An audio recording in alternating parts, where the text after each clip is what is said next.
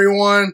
My name is Jamon McKinney, or you can, of course, just call me Juice, because that is my nickname. Welcome, everyone, to the Juice Alert. This is episode number 54 of the Juice Alert today. If you have not subscribed to the Juice Alert already, be sure to do that right about now. You will not regret it. You can, of course, find me on YouTube as well as podcasting platforms. That includes Spotify, Apple Podcasts, Google Podcasts, all that great stuff. If you're feeling kind, be sure to leave me a good rating and review if you're listening on podcasting platforms. And also, if you're watching this video on YouTube, be sure to leave this video a like. It definitely helps me out right here on the show today. A lot of interesting, fun topics to talk about and dive into. It's been a while since I've done an episode, but we're going to jump right into things, you know. We're going to talk about Aaron Rodgers, Chris Paul, Damian Lillard, and, of course, the NBA Finals. A lot of storylines to cover right there. But before I do get started, I just wanted to say you guys can follow me on Instagram and Twitter. The links to my Instagram and Twitter accounts will be in the description of this episode. And you can also follow the Instagram account for the Juice Alert if you want to get specific updates regarding this show. Like I said, once again, those social media pages will be in the description of this episode. But without further ado, let's dive right into things right here because we have a lot of things to talk about. So obviously, the NBA Finals, the Milwaukee Bucks defeated the Phoenix Suns in 6 games in the 2021 NBA Finals, and Giannis Antetokounmpo was named the NBA Finals MVP. Now, I'm not going to lie to you guys out here. If you would have told me at the start of the season that the Milwaukee Bucks would beat the Phoenix Suns in the 2021 NBA Finals, I would look at you like you were crazy. But I gotta say, this NBA season has been pretty wild. There's been a lot of surprises. It was a great season overall. I do think the 2021 NBA Finals was a success. The first 2 games weren't, the first 3 games weren't necessarily all that competitive. But after Game 3, it was a very competitive series. Both teams were pretty evenly matched. I actually picked the Phoenix Suns to win the NBA Finals in 6 games. So let's talk about why I was wrong, you know. What happened? You know, a lot of people are saying the Phoenix Suns blew it. You know, Chris Paul deserves a whole lot of blame. And I can understand why people are saying those things. I'm not letting Chris Paul off the hook because I think he played a pretty solid series, but it wasn't the type of series that I felt that he was capable of having. I felt that he could have played better, you know, but the reality is, in my opinion, based on what I watched, this was more about what Milwaukee was doing rather than what Phoenix didn't do. Of course, you can always look back and say, yeah, Phoenix could have done this, that, and the other better. But Milwaukee, to me, just looked like the better team. Whether they are the better team, we can debate that or not. But I think that this was about Milwaukee and the adjustments they made. Overall, I think the Suns actually put together a really good fight in these NBA Finals. They jumped out to a 2-0 lead early in the series. You know, they were getting open shots for the most part in most games. Devin Booker was playing well. Mikal Bridges, DeAndre Ayton, he had his ups and downs, but he had his moments as well. And I felt that in Game 4 and in Game 5, the 2 really big pivotal turning points of the series, I felt Phoenix actually played overall a pretty good game. But the thing is, Milwaukee's best punch was not able to be matched by the Phoenix Suns. I think that Milwaukee's size and overall length really bothered the Phoenix Suns. And I said heading into the series that there is potential for Milwaukee's size and length, especially on defense, to bother the Phoenix Suns. I felt that they had very little answers for Giannis down low. I felt Giannis was going to play pretty well in this series. Phoenix really didn't have a whole lot of, you know, guys down low outside of DeAndre Ayton to really bang with Giannis.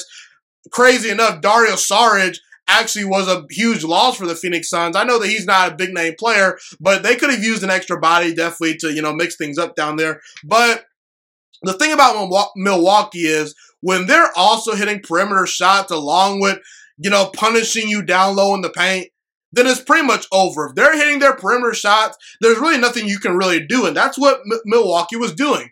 They were hitting perimeter shots. Giannis and the Bucks were doing their things down low in the paint.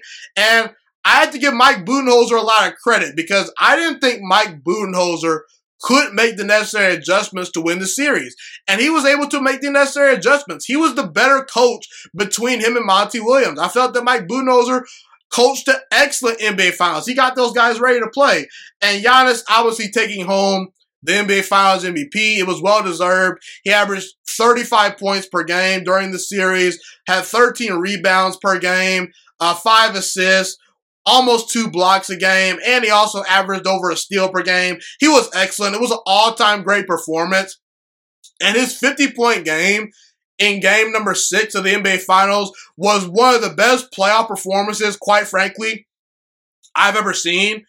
You know, this was an all-time great series from Giannis Antetokounmpo. He deserves a lot of credit. I'll talk about him a little bit later in the show once again because there's a lot to talk about with Giannis, you know. But he was an all-time great player in this series. He stepped it up.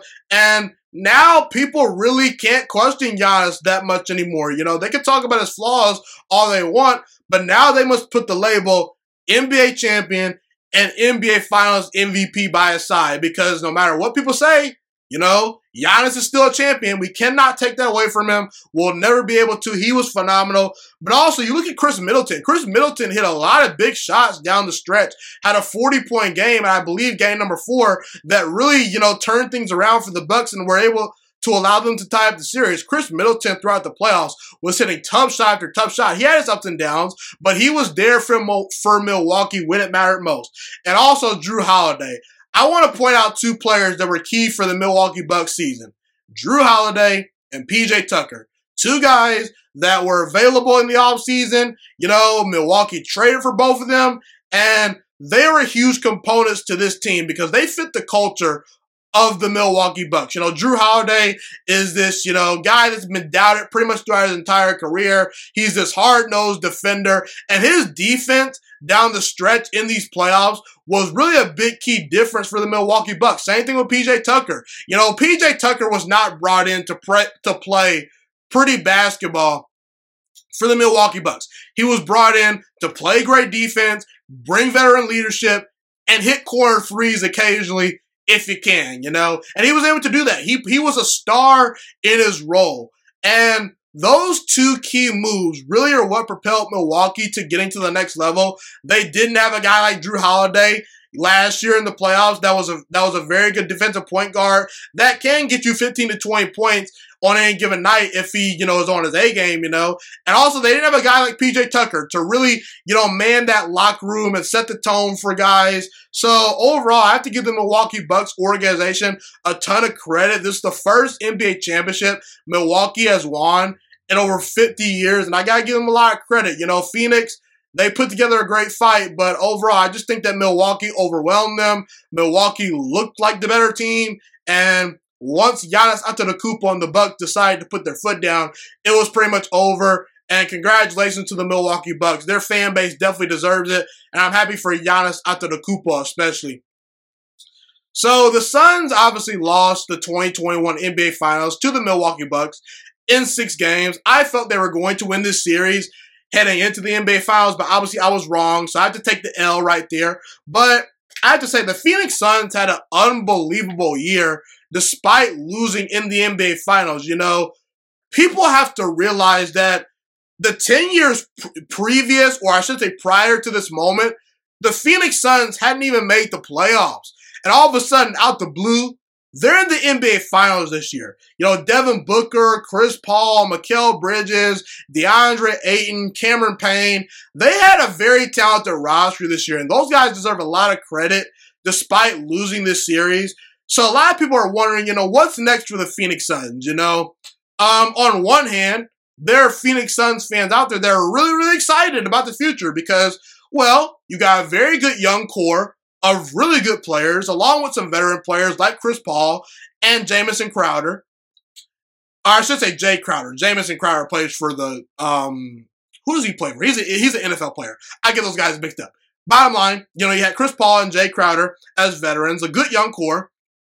And Now this young core knows what it takes to win because they've gotten to an NBA Finals. They tasted a couple of moments of success in the NBA Finals. They won 2 games in the NBA Finals, you know? So this young core knows what it takes to get to the top, okay? Now they just have to find a way to finish things off, you know? And the next 5 years, and let me just say this. Over the next 5 years, if the Phoenix Suns were to win a championship, I won't be surprised because their organization is set up in a pretty good spot. And they have a good young core, like I said. However, I'm going to look at things from this perspective, and this is my overall opinion on the current state of the Phoenix Suns. I think the Phoenix Suns championship window is much more narrow than people realize. And what do I mean by that? What I mean by that is it's more than likely that they start to fall out of the championship picture over the next 4 to 5 seasons rather than them potentially getting back to the finals and resurrecting themselves, you know? I just don't think Phoenix has what it takes as currently constructed. Well, maybe I shouldn't say they don't have what it takes. I'll just say this. I don't see the Phoenix Suns getting back to the NBA Finals anytime soon. And you could say, well, they have a good young core. They were just there. Well, a lot of people said the same thing about the Orlando Magic back in 2009. Oh, the Magic, they're a really good team. They'll be back to the NBA Finals.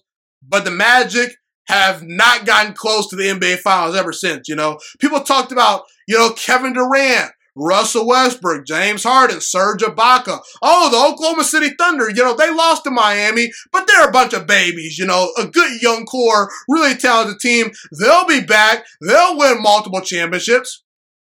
Didn't pan out that way. The Oklahoma City Thunder, as far as I'm concerned right now, today, they're irrelevant. They're not in the championship picture. And Kevin Durant and that team never even got back to an NBA Finals. The 2020 Miami Heat, who made it to the finals last year versus the Los Angeles Lakers.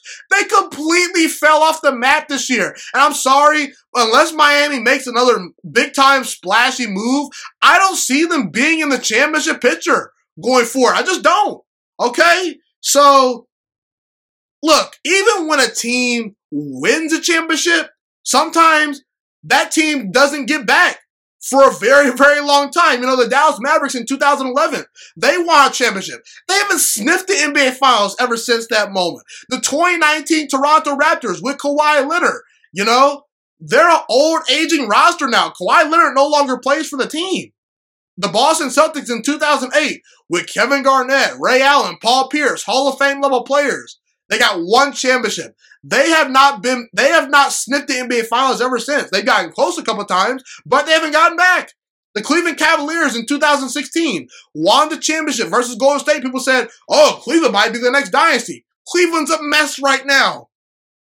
And you have to think, what if Chris Paul leaves this team? I think Chris Paul realizes that this was probably his best opportunity to win a championship, and Phoenix probably is not going to get back anytime soon. Chris Paul could leave and join LeBron James and Anthony Davis, you know, or I should say he could force his way out via trade potentially, you know. And Chris Paul was the heart and soul of this team. He may not be the best player on the Phoenix Suns roster, but he was the heart and soul and arguably one of, if not the most valuable player on that team this past year. And I don't know if he's going to come back. And he's getting older and older, okay? Chris Paul's age really showed in the NBA Finals. Is a 37-year-old Chris Paul going to be able to make another deep postseason run and bring this team back to the championship? I'm not sure, you know? And it's just one of those things where sometimes you get lucky breaks, you get to an NBA Finals, and sometimes it just may be, you know, you got your best shot right there. You may never get back. And I think that Phoenix is in a situation where, yes, they have a young core of talented players, but we have to keep in mind how Phoenix got here. LeBron James and the Los Angeles Lakers were not 100% healthy. Anthony Davis was suffering from injuries in that series, barely could play. LeBron James was hobbled a little bit, you know? The Denver Nuggets, who Phoenix beat along the way in the second round, they were down 2 starters. Jamal Murray and Will Barton didn't play. And I'm sorry, but if the Los Angeles Clippers had Kawhi Leonard by their side and Kawhi Leonard didn't get hurt, I think the Los Angeles Clippers would have been in the NBA Finals. They took them 6 games. The Phoenix Suns. The Clippers took the Phoenix Suns 6 games without Kawhi Leonard. Okay? If you add Kawhi Leonard, one of the top 5 players in the NBA, to that equation, I think that equation equals Clippers winning that series. So, I don't know. I think Phoenix's championship window is much more narrower. I should say. My words got twisted right there. Sorry. I'm not the best at, articulating my words at times. But I think the Phoenix Suns championship window is closing rather quickly. It's crazy to say that because they just were in the NBA Finals. But that's ultimately how I feel about the current state of the Phoenix Suns. So, Giannis Antetokounmpo just won the 2021 NBA Finals MVP. He is now an NBA champion. He averaged 35 points per game, 13 rebounds, and 5 assists, and shot 60% from the field during the series. And what's most notable about this great performance from Giannis is in game number 6, which was the closeout game for the Milwaukee Bucks, he had a 50-point game. And in that game, he shot 17 for 19 from the free throw line. 17 makes on 19 attempts. That's unbelievable because Giannis, he usually hovers around anywhere from 50 to 70% from the free throw line. That was amazing. And I want to zero in on Giannis Antetokounmpo, aka the Greek Freak, because his story is incredible. Giannis grew up in Greece, and he developed himself into being an NBA prospect, and he was the 15th overall pick in the first round of the 2013 NBA draft. And looking back, it is mind-boggling that 14 players were drafted ahead of Giannis Antetokounmpo in that draft. Sure, you had players like Victor Oladipo, C.J. McCollum, Rudy Gobert, turn into really good players. But none of those players are anywhere close to how good Giannis is right now. And you also had guys like Shabazz Muhammad, Cody Zeller, Otto Porter Jr., and most notably Anthony Bennett, who's one of the biggest busts of all time. He went to the Cleveland Cavaliers. I feel so sorry for the guy because he never should have been drafted that high. But the bottom line is all these guys are marginal NBA players or busts right now, and they were drafted ahead of Giannis. And I will say, Giannis did not get off to the fastest start regarding his NBA career. As a rookie, he averaged 6.8 points per game. But since then, Giannis has gone on one of the greatest 7-year stretches in NBA history. During that 7-year stretch, Giannis has turned himself into a 5-time All-Star, a 2-time NBA MVP, an All-Star Game MVP. 3 times Giannis has made first-team All-NBA. He won the Most Improved Player Award. He's won a Defensive Player of the Year Award. And 3 times he's been first team all defense. And last but not least, the final cherry on the top is Giannis Antetokounmpo is now an NBA champion and an NBA Finals MVP. The reality is this. If Giannis Antetokounmpo retired today, he'd be a Hall of Famer, without a doubt. And if he never wins another championship, he more than likely is going to still go down as one of the 25 greatest players in NBA history. Okay?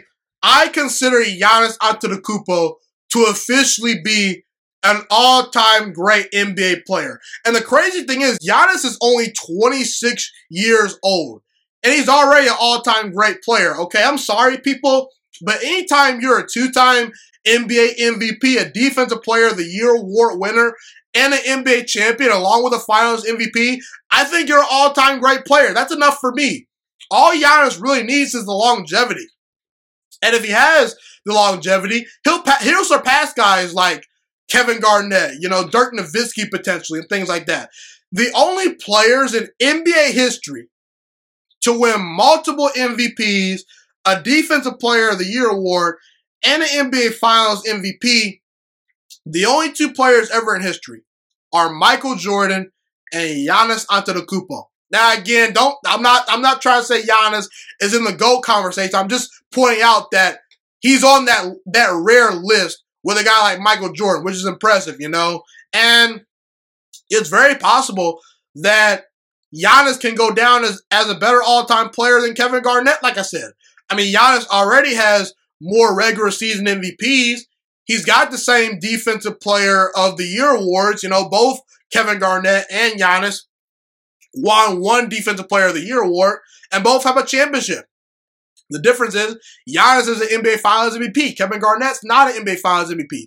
You look at Dirk Nowitzki. I'm just talking about guys that play sort of Giannis' position, you know, center, power forward, things like that. So when it comes to the big men, he can very easily pass, you know, Kevin Garnett. He can easily pass a guy like Dirk Nowitzki. He's already got more regular season MVPs than Dirk, has the same amount of Finals MVPs and championships, and he's overall much better defender than what Dirk was. As great of a scorer as Dirk Nowitzki was, he never was close to the defender that Giannis is right now. You look at a guy like Moses Malone. Has Giannis caught Moses Malone yet? I don't think so. But when you look at Moses Malone, he's got 3 regular season MVPs, a Finals MVP, and he never won a Defensive Player of the Year award, okay? Giannis doesn't have 3 MVPs, but he's got 2 MVP awards. He's won a Finals MVP, and he's won a Defensive Player of the Year award up to this point. Giannis is probably never going to catch Hakeem Olajuwon, but he could at least maybe knock on his door, you know, as far as maybe catching him. You know, Hakeem Olajuwon is a 2-time Defensive Player of the Year award winner, 2-time champion, and he's won a regular season MVP. Giannis doesn't have quite that resume, but I won't be shocked if Giannis has a similar resume to Hakeem Olajuwon when it's all said and done. And the thing is, Giannis Antetokounmpo is forever going to be remembered in NBA history, okay? When we look at some guys that were great players but never won a championship, like Allen Iverson, Karl Malone, Chris Paul, who Giannis just outplayed in the Finals, you know, I feel like those guys are in danger of not getting the love and respect that they probably deserve because, well, they never won a championship. And when you never win a championship, you sort of get lost in the circle of great NBA players, you know, because, well, because you didn't win a championship, you don't quite stand out as much, you know. But Giannis, he delivered the Bucks their first championship in 50 years. That's going to stand out when we talk about his all-time legacy. Oh, you remember the time Giannis delivered the Bucks their first championship in 50 years? It was historic, man. 50-point game and a closeout Game 6. He was unbelievable. And right now today, you can make the argument that Giannis Antetokounmpo is the best player in basketball heading into next season, which will be the 2021-2022 NBA season. Now, in my opinion, is Giannis the best player in the world? No, I still think Kevin Durant is better. I still think you can make the argument that LeBron James is better than Giannis, but he's in that conversation. I can at least stomach someone saying Giannis is the best player in the world because he's earned it. You know, he's earned the right to be called the best player in the world. He's officially entered that conversation, in my opinion.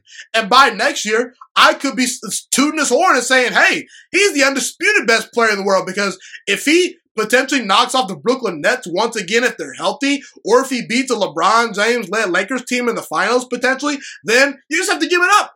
He's the guy, you know?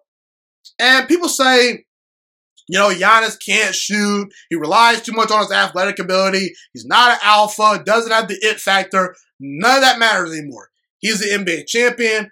And as far as I'm concerned, Giannis Antetokounmpo is officially an all-time great NBA player already. Okay, everyone, I'm going to take a short break. When I return, I will talk about the Green Bay Packers, which are an organization, well, I should say which is an organization that has been the gift that keeps on giving this offseason regarding so much Aaron Rodgers drama, dysfunction in the front office. We'll also talk about Damian Lillard, Chris Paul, a lot more things to talk about here on the Juice Alert. Don't go anywhere, people. I will be right back.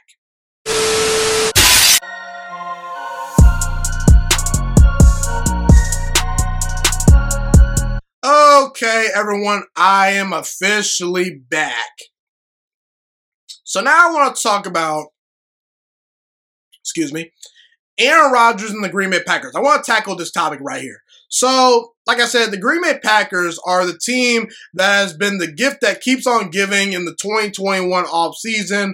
So recently it's been reported that Aaron Rodgers turned down a contract extension with the Green Bay Packers that would have potentially made him the highest paid player in all football. And there's been a whole lot of things coming out this offseason about if Aaron Rodgers is going to return to Green Bay, about him being frustrated with the organization. There are rumors that he might retire. There's been trade rumors about him potentially going to the Broncos, the 49ers, the Dolphins, the Rams, a lot of crazy stuff. I was not surprised when I heard the reports that Aaron Rodgers turned down a contract extension with the Green Bay Packers because I always said, the problems have gone beyond money and football for Aaron Rodgers. Aaron Rodgers, you know, the problem is not Green Bay's roster. To a certain degree it is because I think that Green Bay could, you know, improve their roster a little bit more. It's not money. Aaron Rodgers made a ton of money.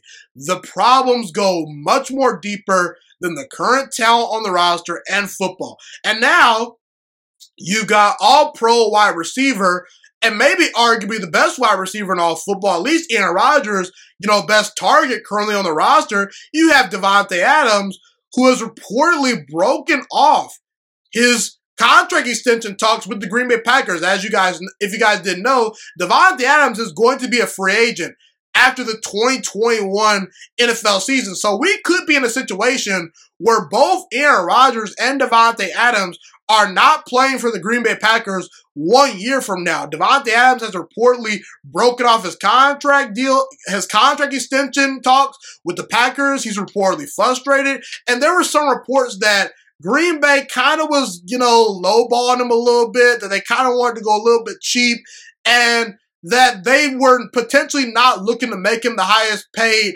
wide receiver in all football, which is really ridiculous to me. I mean, I get it.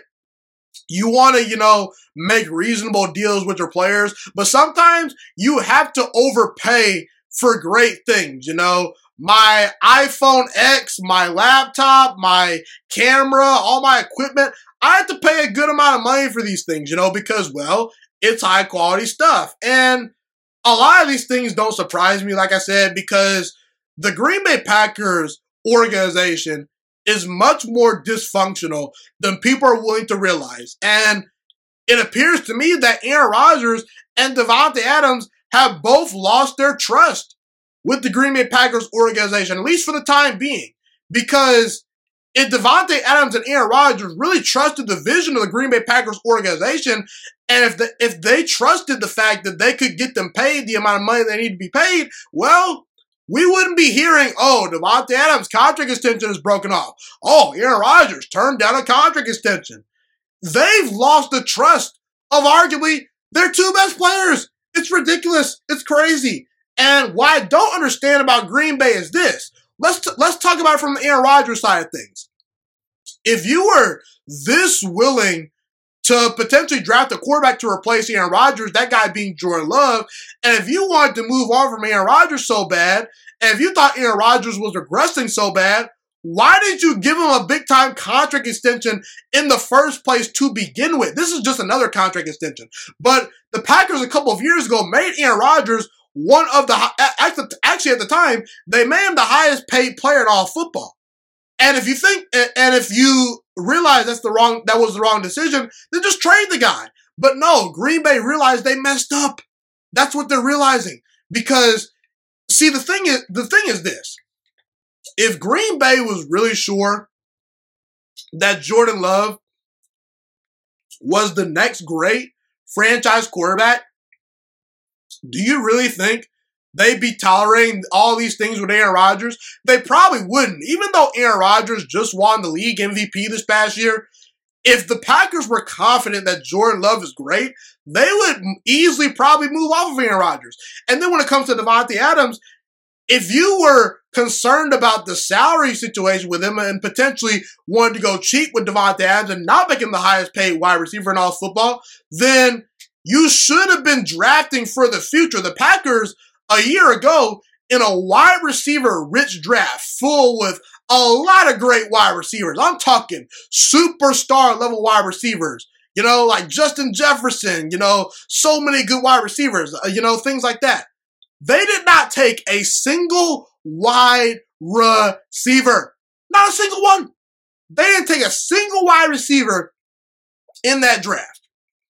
Over the past 4 to 5 seasons, the Packers have had opportunities to draft a successor to Davante Adams, and they have not done so. I'm sorry, but that guy is not currently on the roster. Marquez Valdes-Scantling, I think he's a good player, but he ain't close to Davante Adams as far as his potential, you know. Same thing with Allen Lazard. Same thing with Equinemius St. Brown. Outside of Davante Adams, you have a lot of questions at wide receivers. So I think Green Bay has really mishandled this situation once again, not only with their star quarterback, but also with their star wide receiver. And Davante Adams and Aaron Rodgers have lost trust with the Green Bay Packers organization. And it's a sad sight to see, no doubt about it.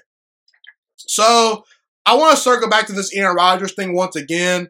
There's been a lot of rumors this offseason about Aaron Rodgers potentially wanting out of Green Bay, that he could potentially become a Denver Bronco. Some people believe that he was going to stay for another year. And even some people suggested that Aaron Rodgers might retire this season. Well, according to reports made by Ian Rappaport, people close to Aaron Rodgers do not believe Aaron Rodgers is going to retire, and they believe Aaron Rodgers is going to play the 2021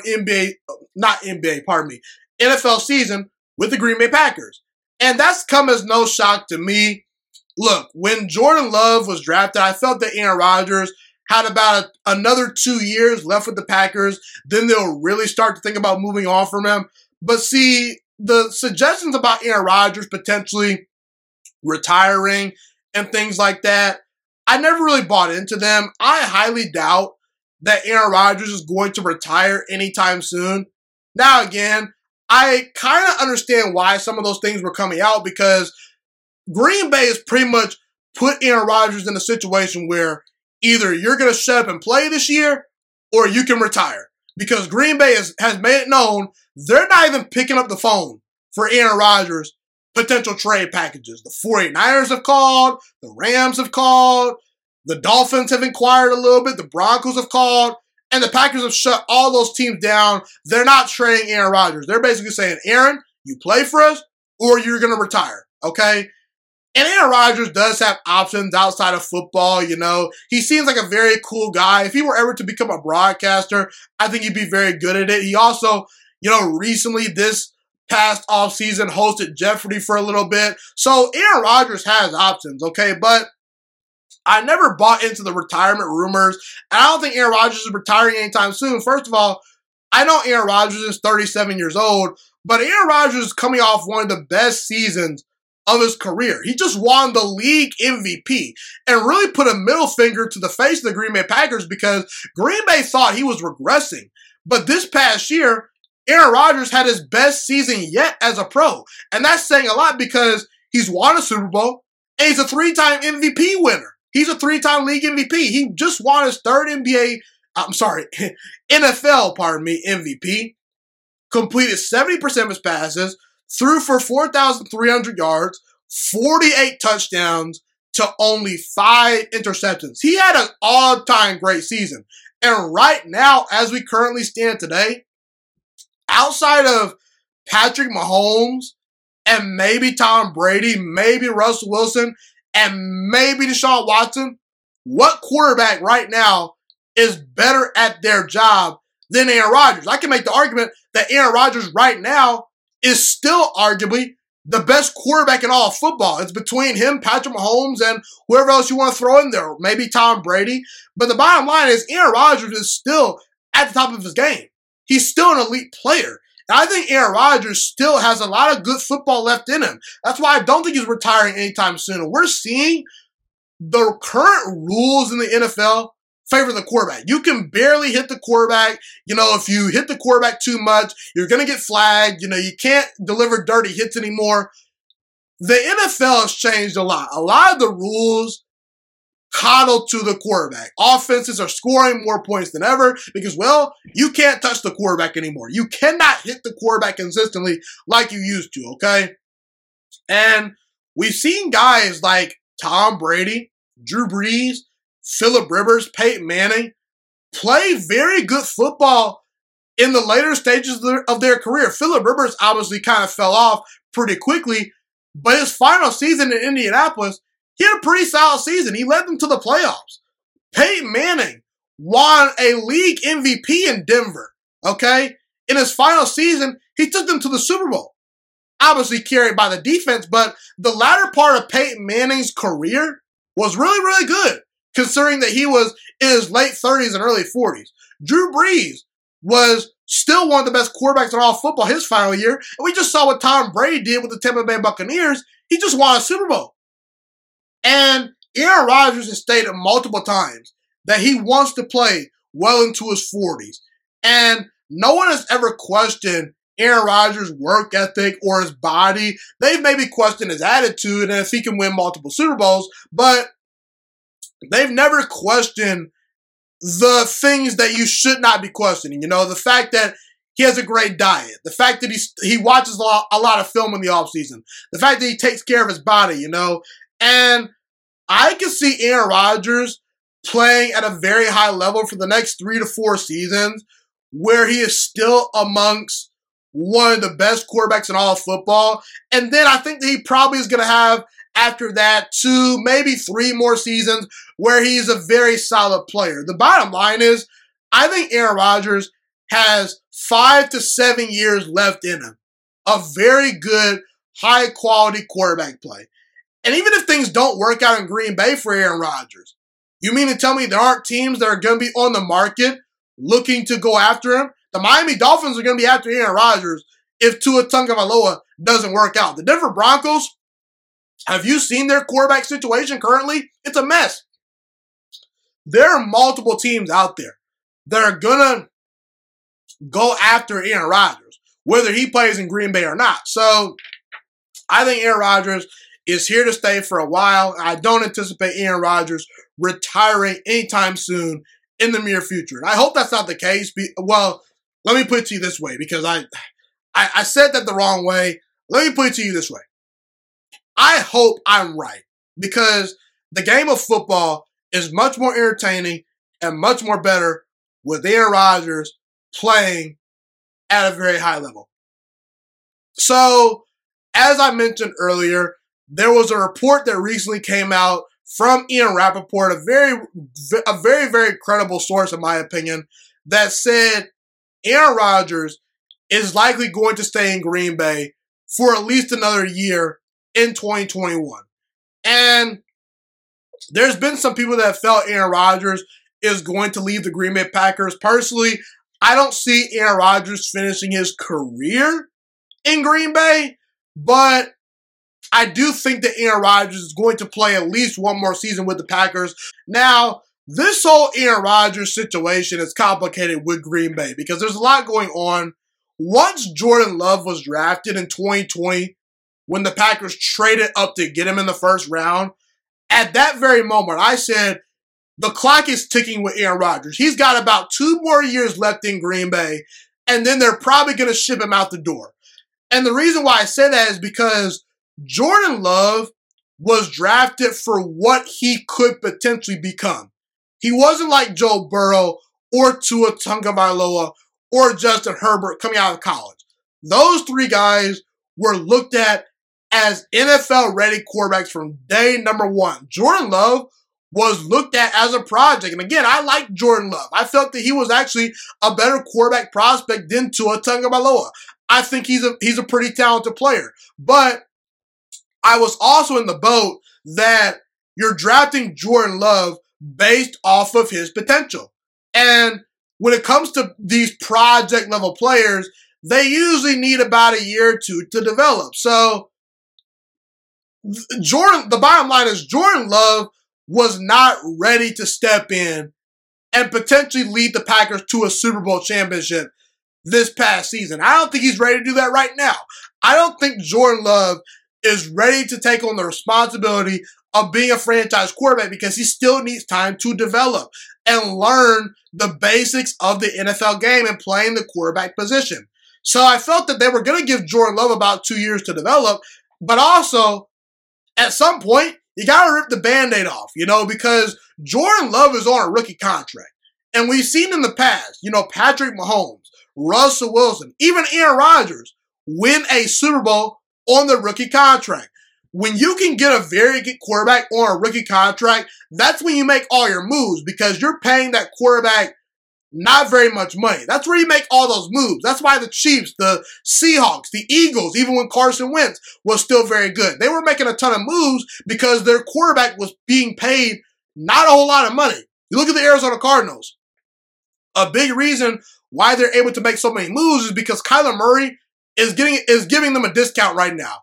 Until Kyler Murray, you know, is getting to that second contract, they got to make some moves, okay? And ultimately, I don't see Aaron Rodgers finishing his career in Green Bay because they want to get Jordan Love acclimated on that rookie contract, and eventually they're going to rip that Band-Aid off, in my opinion. And I don't think Aaron Rodgers, deep down, trusts the Green Bay Packers organization. I think he despises them to a certain degree as of right now. But I'm going to make the case as to why the idea of Aaron Rodgers staying in Green Bay is more likely than you realize. First of all, Green Bay has made it known they're not trading Aaron Rodgers away, okay? The Rams, the Broncos, the Dolphins have all made calls. Green Bay has shut those calls down, okay? They're not trading Aaron Rodgers. And a big reason why is because, well, how can you move off a league MVP, okay? How dumb would the Packers look if they move off of Aaron Rodgers a year after he just won the league MVP? They're not going to do that, okay? And they don't want to do that, I don't think. I think the Green Bay Packers are trying to squeeze out as much great quarterback play out of Aaron Rodgers as they can until, well, they eventually have to rip that Band-Aid off, like I said. And when it comes to Jordan Love, let's think about it from this perspective. We can believe in Jordan Love all we want, but what if Jordan Love doesn't develop into the player he is? Because here's the thing, like I said earlier, if the Packers are confident that Jordan Love can be a superstar level quarterback, then what are they waiting on? Just trade Aaron Rodgers. If you think Jordan Love is the guy, rip the Band-Aid off. Let's see what he's got, okay? But I don't think the Packers are all that confident right now in Jordan Love. Maybe I'm wrong, but they're bringing Jordan Love along pretty slow. They're not in any rush to put Jordan Love out there. But the thing is, what if Jordan Love never manifests into the player that they think he's going to be? Could Green Bay potentially trade Jordan Love? I think that's a possibility. And if you trade away Jordan Love, I think that shows initiative to Aaron Rodgers that, hey, you matter. And listen, we whiffed. We were wrong. The problem is that there are too many egos going on with the Packers and Aaron Rodgers. Aaron Rodgers has a big ego. And the Packers organization has a big ego. And deep down, I think the Packers organization kind of wants to stick it to Aaron Rodgers and say, yeah, we were right when we drafted Jordan Love. Just like when we, you know, drafted you, Aaron Rodgers, to replace Brett Favre. Now, again, the Brett Favre-Aaron Rodgers situation is much, much more different than the Jordan Love-Aaron Rodgers situation. I don't want to get into the real reasons why.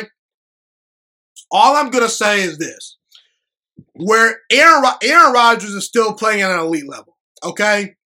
And Aaron Rodgers has made it known he wanted to stay in Green Bay a couple of years ago. Brett Favre threatened to retire, and Aaron Rodgers fell to the Green Bay Packers, whereas Jordan Love, they traded up to get him. They didn't have to draft Jordan Love. Okay, they could have drafted someone else, but no, they chose the future over the present. And that was a slap in the face to Aaron Rodgers, okay? But if Jordan Love doesn't manifest into the player the Packers think that he could potentially become, and they potentially trade him, or, you know, they admit they're wrong to Aaron Rodgers, then maybe Aaron Rodgers comes back around, and what do you know? Green Bay also has a very talented roster. The past 2 years under Aaron Rodgers, the Packers have come so close to getting back to the Super Bowl. Maybe this could be the year they get back to the Super Bowl. They have a pretty talented roster. Are they as talented as San Francisco? You know, the Rams, the Browns, or the Buccaneers? No, I don't think so. But they're a pretty talented team. And if things break their way, we could see Aaron Rodgers hoisting the Lombardi Trophy. And at that point, Green Bay would be super idiotic to move on from him. They'd have to admit they're wrong because, well, Aaron Rodgers could say to them, hey, I'm a champion now. I'm a multiple Super Bowl MVP or champion. You got to make a choice. And I think Green Bay is not dumb enough to make the wrong decision in that regard. So I think the likelihood that Aaron Rodgers stays in Green Bay is much more higher than you think. It's pretty much for all the reasons I mentioned right there. So we'll see what happens, but that's how I feel. I want to now shift to Damian Lillard and the Portland Trailblazers.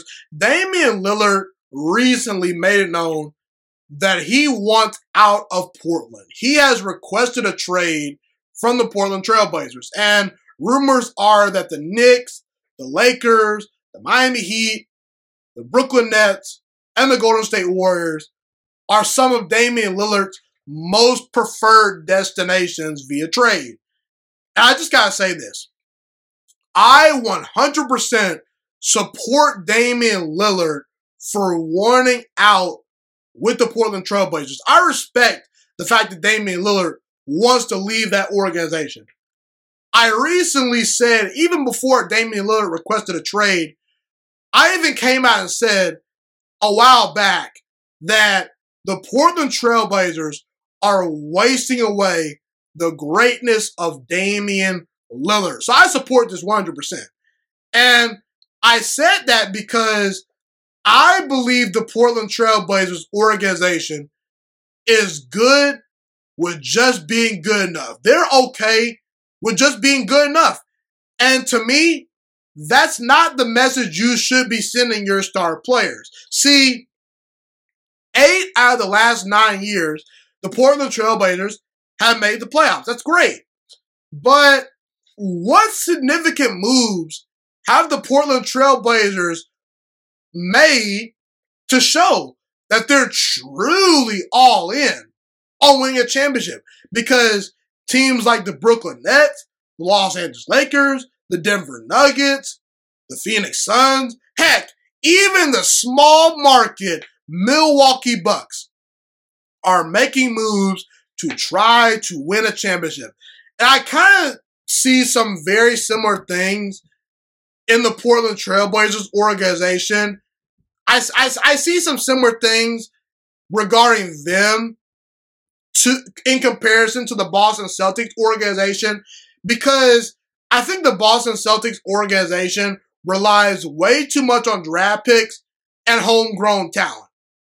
And I can say the same thing with Portland, because Portland has pretty much just relied on their draft picks and homegrown talent, and they haven't really gone after big-time free agents, and they really haven't tried to attempt to make any big-time trades to help Damian Lillard. Now, when you do rely on your homegrown talent and your draft picks, you can still go pretty far. You can get to a conference finals like the Blazers did a couple of years ago, like the Celtics did last year. But you're not going to win a championship. In today's NBA, that's not going to fly, okay? You have to take some big swings. And Portland is a small market that's not really aggressive. They haven't gotten Damian Lillard that much help. Sure, you've had LaMarcus Aldridge for a little bit, who was there for a couple seasons. Sure, you have CJ McCollum, but CJ McCollum has never even made an all-star team, okay? He's a good player, but not a great player. LaMarcus Aldridge was there for a while, but they never retained him. Eventually, he went elsewhere, And when you look at Damian Lillard's supporting cast in comparison to Kevin Durant, LeBron James, Steph Curry, Giannis Antetokounmpo, and even James Harden at times, those supporting casts are light and days better than the supporting cast that Damian Lillard has been handed. And Damian Lillard has given everything to the Portland Trailblazers organization. He deserves better. And I actually respect the fact that Damian Lillard is speaking up and saying, hey, I've done my part here. I care about my legacy. I want to go win a championship with another star player. I played this loyalty game way too long and way too much, and you guys have not held your end of the bargain. So I 100% support the fact that Damian Lillard wants out of Portland, and I'm interested to see where he goes next, because I do believe if given the right support, Damian Lillard can be the best player on a championship team, no doubt about it. That's how I feel. So I'm not going to answer the question, how does losing the NBA Finals affect Chris Paul's legacy? When we look at a guy like Chris Paul, who's going to go to the Hall of Fame, he's had a 16-year career, he's an 11-time All-Star, 4 times he's made first-team All-NBA, 7 times he's made first-team All-NBA defense, 6 times he's led the NBA in steals, 4 times he's led the NBA in assists. And I think that Chris Paul's legacy is that wherever he goes, he wins at a high level, despite sometimes not always having the best supporting cast. He's won at a high level in New Orleans. He's won at a high level with the Clippers. Oklahoma City, he led them to the playoffs. He got to a conference finals with James Harden, the Houston Rockets. And recently, he just was a part of a Phoenix Suns team that went to the NBA Finals and ultimately lost to the Milwaukee Bucks. Now, here's the thing. The NBA Finals performance that Chris Paul put together did not change my viewpoint on Chris Paul all that much. It really did not change my opinion all that much. It really didn't. Because here's the thing. The NBA Finals basically confirmed all I already knew about Chris Paul. It confirmed every single thing and every single little detail about Chris Paul's legacy that I already knew, okay? I learned nothing new about Chris Paul. Heading into the finals, I did not consider Chris Paul to be an all-time great player. I did not consider him to be a top 5 point guard of all time. And while I say Chris Paul's not an all-time great player, I'm not saying that he's not a great player, because he is. He's going to go to the Hall of Fame. But I think there's a difference between a Hall of Fame level player and an all-star level player and a guy that's an all-time great NBA player. When I say you're an all-time great NBA player, what I mean is there are levels to greatness. There's your all-stars, Hall of Famers, all-time greats, and guys in the GOAT conversation. Chris Paul has done nothing to belong in the inner sanctum of players that we're going to remember forever. Chris Paul's not an all-time great player. Guys like Michael Jordan, LeBron James, Larry Bird, Jerry West, Kevin Durant, even Dirk Nowitzki, and Giannis Antetokounmpo, to me, are all-time great players. And again, I don't just feel this way in the NBA. I feel this way about other sports. I look at a guy like Eli Manning when it comes to the NFL. I think Eli Manning had a fantastic career, but I don't consider Eli Manning to be an all-time great player. Okay, I think he had a very good career, but not quite an all-time great, despite even winning championships, because he was just too inconsistent of a player. And see, here's the thing about Chris Paul. Chris Paul never consistently dominated the NBA like his fellow peers did. In order to be an all-time great player, you need to win championships, or at least get to multiple championship games, meaning the NBA Finals. And I also kind of want you to lead the league in scoring, maybe win an NBA MVP. You know, the thing about Dirk Nowitzki is this. I consider Dirk Nowitzki an all-time great player because he's won a championship, he's won a league MVP, and he's in the 30,000-point club. That's extremely hard to do. You look at LeBron James, Steph Curry, Kevin Durant, Giannis, James Harden. All those guys at some point have been in the conversation for best player in basketball, best player in the world. Chris Paul was never consistently in the conversation for best player in the world or best player in basketball. He just hasn't been that conversation. And if you thought he is or thought he has been that conversation, you're overrating Chris Paul. Okay, even Allen Iverson dominated the NBA for about a 5 to 7 year stretch where he won multiple scoring titles, an NBA MVP, and He even led his team to an NBA Finals, just like Chris Paul. The only difference is he's put up way better numbers and dominated the sport in ways Chris Paul never has. Okay? And Chris Paul in the NBA Finals, he was solid. He averaged 22 points per game, had 8 assists per game, and shot over 50% from the field. But it wasn't good enough because the thing is, the Phoenix Suns needed Chris Paul to take it to another level. And he was not capable of doing that throughout the entire series. We saw a 31-point game in game number one, but we didn't see that sustained greatness all throughout the finals. Whether you want to talk about Chris Paul in a good light or not, they had a 2-0 lead on the Milwaukee Bucks, and they lost 4 straight games. And Milwaukee, in my opinion, overwhelmed the Phoenix Suns, and Chris Paul, quite frankly, had no answer. He also had some very bad turnovers in game number 4. Like, he had 10 points in that game and shot 38% from the field. Like, he had some stinkers, okay? And this is the 4th time in Chris Paul's career he's blown a playoff series lead when he's been up 2-0 at some point. And people legitimately thought that Chris Paul should have been potentially in the MVP conversation this year. And I told those people, no, I think Devin Booker is the best player on the team, not Chris Paul. Chris Paul is excellent, but not quite in the MVP conversation. So I can't give Chris Paul a pass because I think that people are thinking that he's a top 5 point guard of all time, thinking he's in this inner sanctum of great players, and I just don't see it. You know, I'm not in that same boat. I'm not saying Chris Paul is not a great player because he is, but I just think people have overrated his legacy a little bit too much. And overall, I don't think the NBA Finals affected my view of Chris Paul because I never viewed Chris Paul in the light of being an all-time great player. If he were potentially to have won that championship, I would have considered, you know, but him being in my all-time great players list, but I cannot do that. So that's how I feel. So let me circle back to Chris Paul, because this needs to be said right here, right now on my show. Chris Paul is not a top 5 point guard of all time. I don't believe so. I'm not buying that Kool-Aid.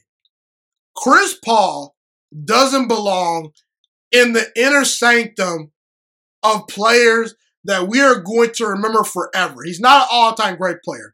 Like I said earlier, when we talk about LeBron, Durant, Jordan, Bird, Jerry West, even guys like Dirk Nowitzki and Giannis Antetokounmpo, those guys are guys we are going to remember forever, and we should remember forever. And I'm not saying Chris Paul shouldn't have great memories, but I think Chris Paul, because he more than likely probably is going to finish his career without winning a championship, I think he's in danger of being in the category of players that we kind of forget about, you know? And I don't consider Chris Paul a top 5 point guard of all time for a couple of reasons. Now, before I get into my reasons, I think he's better than Russell Westbrook. I think you can make the argument he's better than Damian Lillard. You can make the argument he's better than Jason Kidd. You can make the argument he's better than John Stockton. He's right outside the top 5, but I would not put him in my top 5. He has some more work to do. And at age 36, I don't think Chris Paul is going to really do anything else special to add to his legacy unless he joins maybe a LeBron James or another great player somewhere else, because I think the Phoenix Suns ship has slowly kind of sinking a little bit. But here's the thing. Here are my top 5 point guards of all time. Magic Johnson, Steph Curry, Oscar Robertson, Isaiah Thomas, and Allen Iverson. Those guys are my top 5 point guards in no particular order. I think they're all better than Chris Paul, and I don't think he deserves to be over any of the guys I mentioned. Let's start with Magic Johnson. Can we just stop it already? 5 championships, 3 finals MVPs, 3 regular season MVPs, the greatest passer of all time, top 5 player of all time, arguably. No debate, okay? When it comes to Steph Curry in comparison to Chris Paul, Chris Paul and Steph Curry have played in the same era. And Steph Curry has been far and away the better player. You know, when you look at Steph Curry, Two-time league MVP. Chris Paul's number one league MVP. He's the greatest shooter of all time, that guy being Steph Curry. Chris Paul is not in that conversation. And Steph Curry is a three-time NBA champion. He's better than Chris Paul, no doubt about it. When you look at Oscar Robertson, Oscar Robertson has made more All-Star games than Chris Paul. He's won a championship. He's second all-time in triple-doubles. And quite frankly, when you look at the numbers, it ain't even close. Oscar Robertson is better than Chris Paul. When you look at Isaiah Thomas and Chris Paul, I actually think they're very similar players in their play style, kind of how they're viewed by their peers. But the difference is Isaiah Thomas actually won championships. Isaiah Thomas is an NBA Finals MVP. He's a two-time champion. And the Detroit Pistons for a while were the roadblock to Michael Jordan winning championships. Isaiah Thomas was the leader of that team. He reached heights that Chris Paul has, quite frankly, never reached, or at least sustained, in my opinion. He's better than Chris Paul. When you look at Allen Iverson, yes, he has not won a championship in his career, but he, just like Chris Paul, got to an NBA Finals. And I'd argue that Philadelphia 76ers team is much worse than the team that Chris Paul just had at his disposal in the Phoenix Suns. At least Chris Paul could defer to a guy like Devin Booker, who can give you 25 to 30 points on any given night. In that series, Devin Booker was the best player on the floor. Allen Iverson was the heart and soul of that Philadelphia 76ers team that went to the NBA Finals. And the fact that they actually got a game on the Shaq and Kobe Lakers, a team that went on to become a dynasty, that's amazing.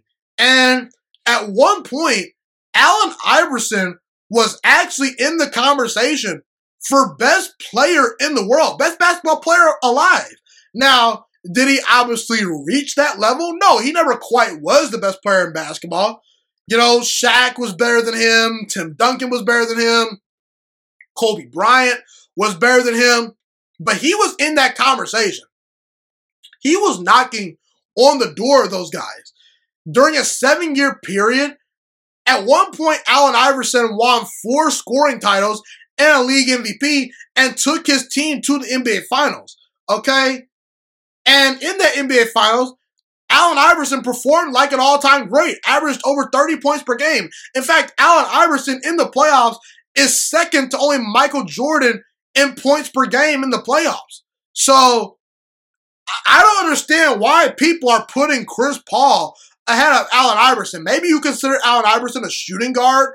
I personally don't. I consider him a point guard. So yeah, because Allen Iverson dominated the NBA in ways Chris Paul never did, and because he was in the conversation for best player in the world, Chris Paul was never quite in that conversation. He's better. And even in comparison to guys like Jason Kidd, when you look at Chris Paul and Jason Kidd side by side, Chris Paul is probably better. But the gap between him and Jason Kidd is not that wide. Jason Kidd led a Nets team to 2 NBA Finals. And those Nets teams were not overall that great. And in fact, Jason Kidd even won a championship as a role player later in his career. Okay? Jason Kidd is second all-time in assists. He currently has more assists than Chris Paul. Now, Chris Paul is probably going to pass him, but the gap between Jason Kidd and Chris Paul is not that wide. When you talk about John Stockton, I don't think the gap is that wide between the two. John Stockton was a part of 2 Utah Jazz teams that could have easily won 2 championships if it were not for the greatness of Michael Jeffrey Jordan, the greatest basketball player of all time. And John Stockton is the all-time assist leader. I don't think Chris Paul is catching him in assists. You can make the argument John Stockton is a better pure passer than Chris Paul, and he's played in more championship games, been to more finals. I'm just saying the gap is not that wide between the two. When you look at a guy like Steve Nash is a 2-time league MVP. He's top 3 all-time in assists. Is the gap between Steve Nash and Chris Paul all that wide? I don't think so. So I don't understand where all of a sudden people started giving Chris Paul these flowers. I get it. Look, I was actually very, very sad that the Phoenix Suns did not win the championship this year.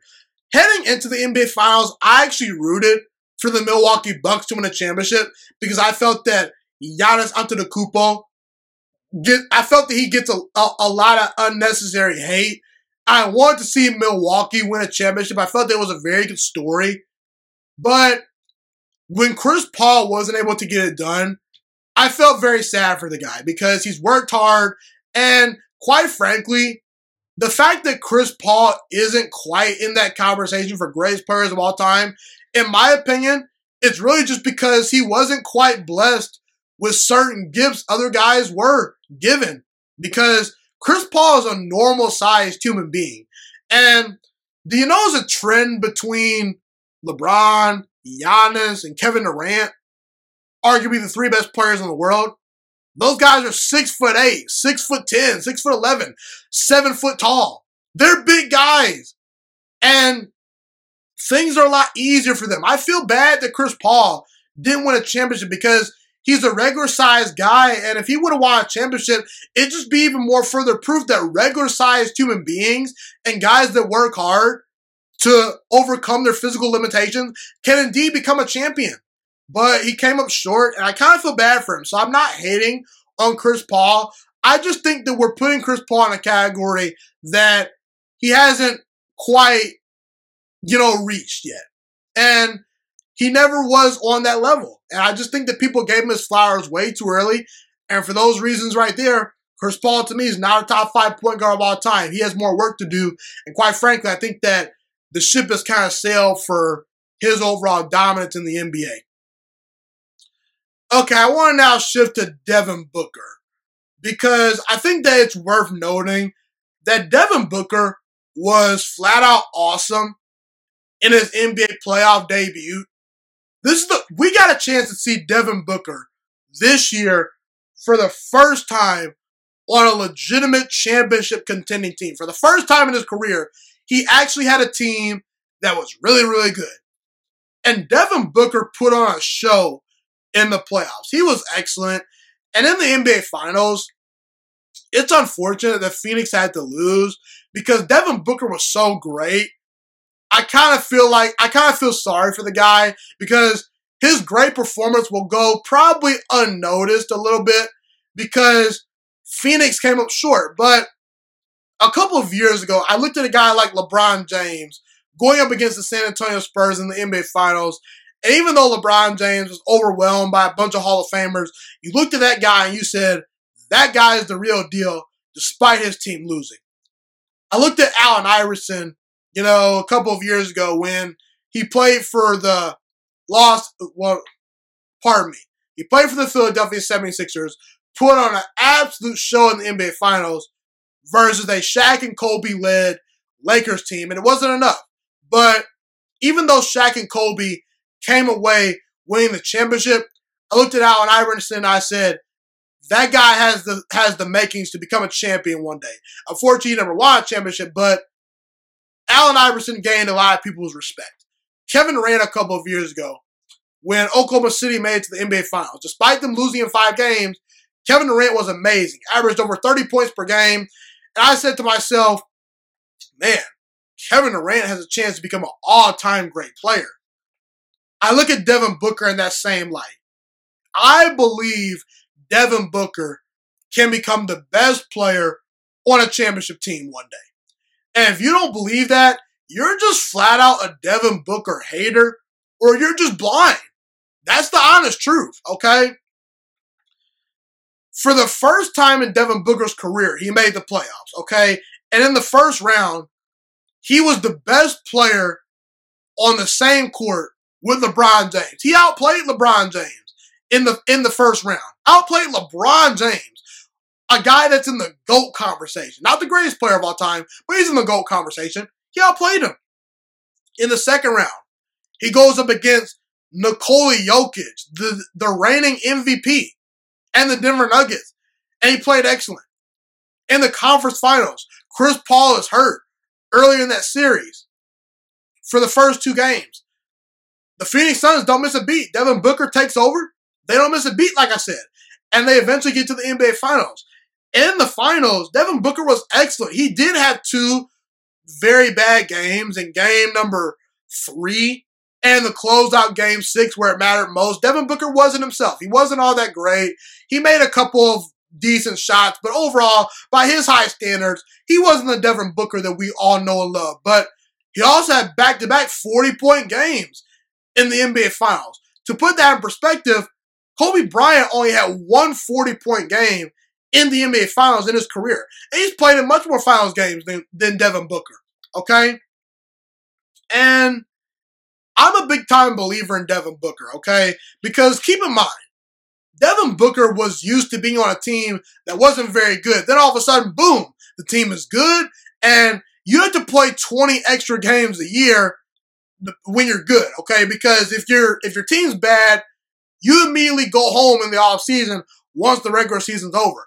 But what makes LeBron James, Kevin Durant, Steph Curry, and these guys special is the fact that they can sustain their greatness for an extra 15 to 20 games in the postseason. Because the postseason, it's a whole different animal. Teams are much more physical. The competition level is much, much higher. It's a whole new season. And the fact that Devin Booker really only started wearing down until the very, very end, that shows that his conditioning is off the charts and that he's a great player. I believe in Devin Booker. I think he's going to learn from this experience, and I believe that Devin Booker has the potential to be an all-time great scorer, an all-time great player at that even, and the best player on a championship team one day. You know, when it comes to Giannis Antetokounmpo, he's a pretty polarizing player. His overall game and the way he plays, like his overall play style is what I mean, it brings about a lot of different opinions and viewpoints. Some people love Giannis' game, and some people hate the way he plays. And heading into the playoffs, there was this narrative out there that Giannis wasn't much of a shooter, wasn't very skilled, not an alpha, not a closer. And there were questions about whether Giannis Antetokounmpo could lead a team to an NBA championship. And when you talk about Giannis' free throws and jump shot, yeah, it's not the prettiest, but Giannis has worked on those things. He's become a better free throw shooter. His jump shot is much better than it was a couple of years ago. It's to a point now where if you leave Giannis open for a three or a jump shot, he can potentially knock that down. You at least have to kind of respect Giannis a little bit from that distance. And I've seen Giannis improve as a ball handler, as far as putting the ball on the deck and getting to the rim. I think that his moves in the post have improved. I saw Giannis putting it all together in the NBA Finals. And quite frankly, I still think Giannis has not even tapped into the best version of himself yet. There are still many things that Giannis can improve upon. And when it comes to Giannis Antetokounmpo's flaws, here's the reality, folks. None of them matter anymore. You want to know why? Because Giannis is an NBA champion, okay? It doesn't matter anymore about his lack of great free throw shooting, or that he doesn't have the best jumper, or that his post moves aren't the best. The bottom line is that guy just averaged over 35 points per game in the Finals, and nobody could stop him. He's the reigning Finals MVP. He now should be in the conversation for best player in the world. And it was always, when it came to Giannis, it was always, yeah, Giannis is great, great numbers, winning a lot of games in the regular season, but never going to win a championship. And, well, Giannis is the champion now. We can talk about the fact that the Bucks got lucky because Brooklyn had injuries, and things like that. The Lakers potentially were a team that maybe could have taken them down.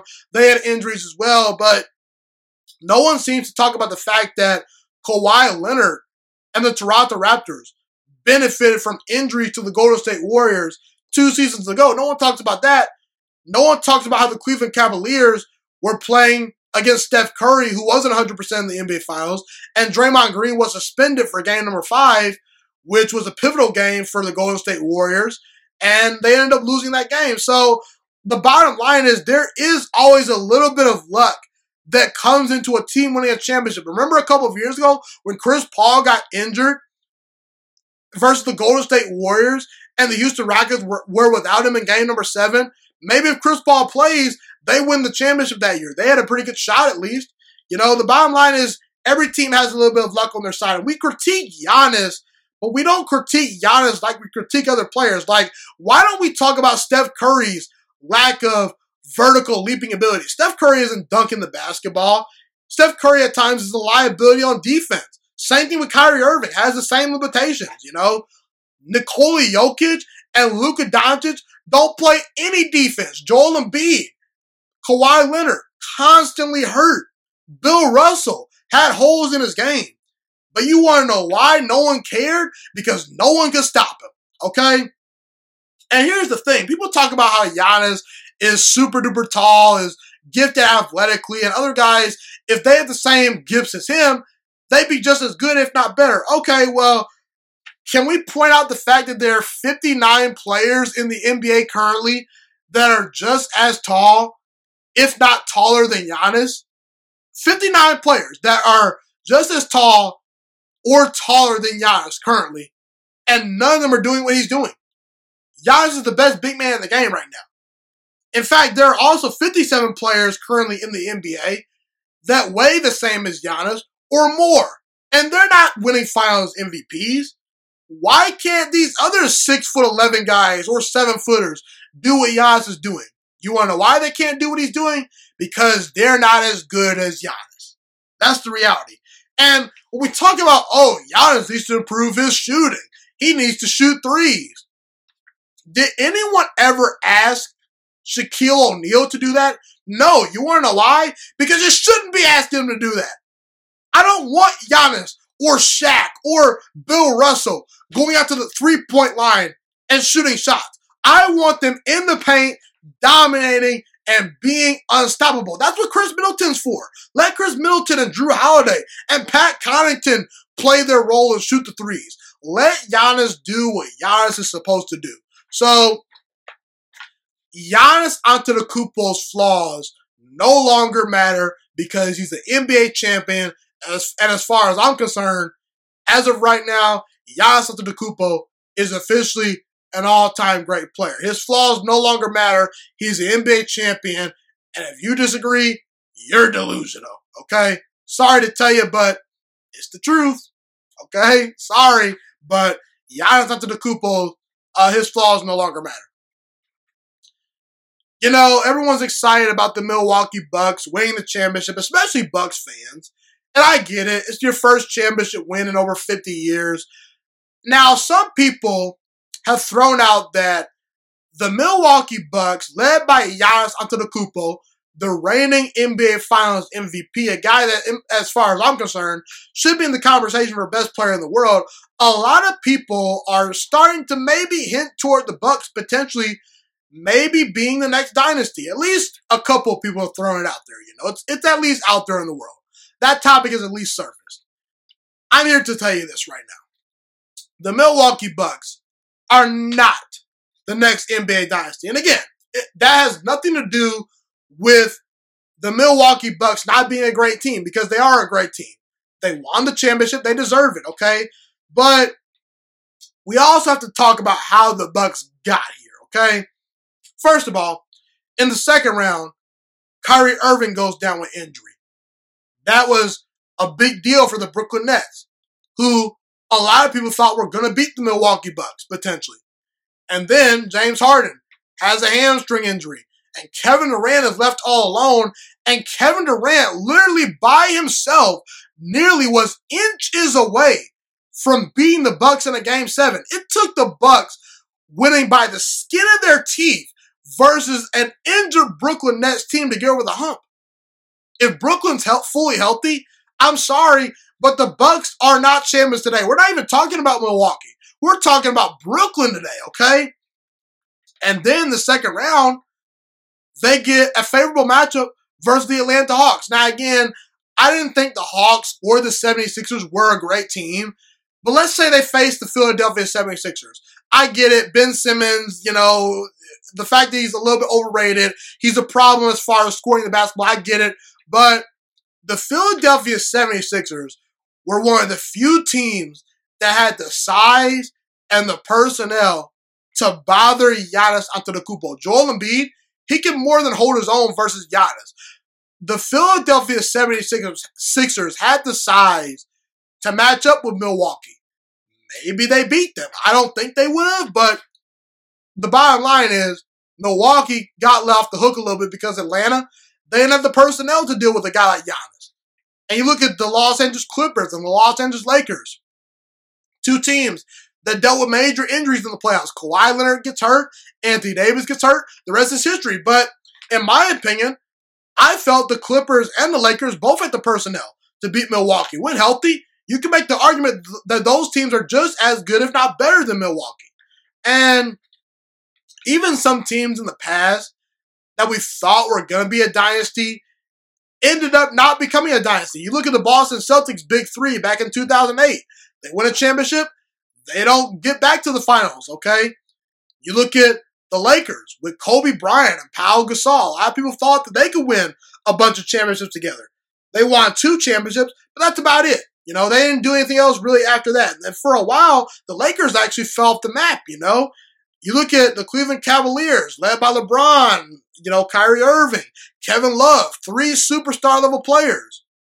They never won more than 1 championship together. They didn't become a dynasty. As dominant and as good as the Miami Heat were, they never became a dynasty.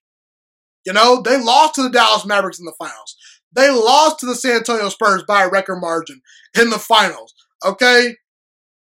Even the Golden State Warriors, they did not become a dynasty until they added Kevin Durant and pretty much made things unfair for the rest of the NBA.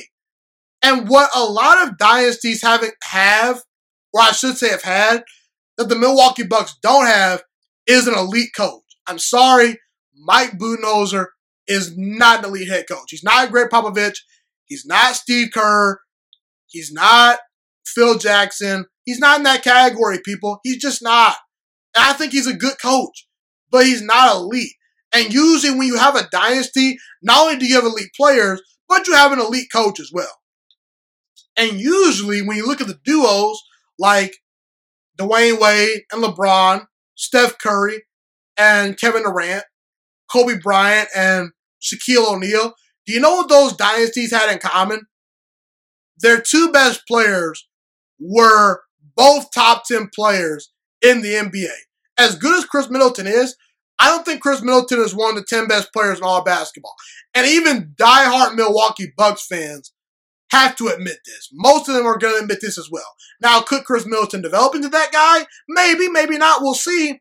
But I think Giannis and Chris Middleton are a very good duo, but they're not quite dominant enough to year in and year out be the favorites.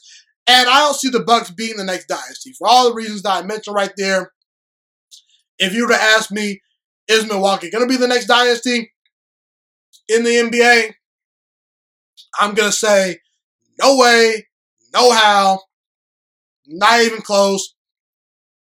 It will not happen, and that's how I feel. I just think that Milwaukee, year in and year out, is not going to be amongst the favorite to win the championship. They could be for the next couple of years because, as far as I'm concerned, the Eastern Conference, as it constructed today, it's Brooklyn or Milwaukee. But overall, as time goes on, I think that Milwaukee's championship sizzle will eventually died down. The Milwaukee Bucks are not the next NBA dynasty for all the reasons that I mentioned. Well, everyone, that's pretty much all I have today. Thank you so much for tuning into this episode today. Have a God bless day. Stay safe, and I'm Ghost. Thank you so much for watching this video today. Please also note that the Juice Alert Sports Podcast is not just a YouTube channel. It is available on all podcasting platforms, including Spotify, Google Podcasts, iTunes, and Apple Podcasts. Also, if you enjoyed this video, be sure to like, comment, subscribe, and share this content with all your friends. This podcast is my favorite thing in the entire world right now. It is my passion. And I want more people to listen to this podcast. I really want this podcast to grow. Also, a fun fact about me is that I want to go into the sports broadcasting and media world once I graduate from the University of Toledo, a college in Northern Ohio.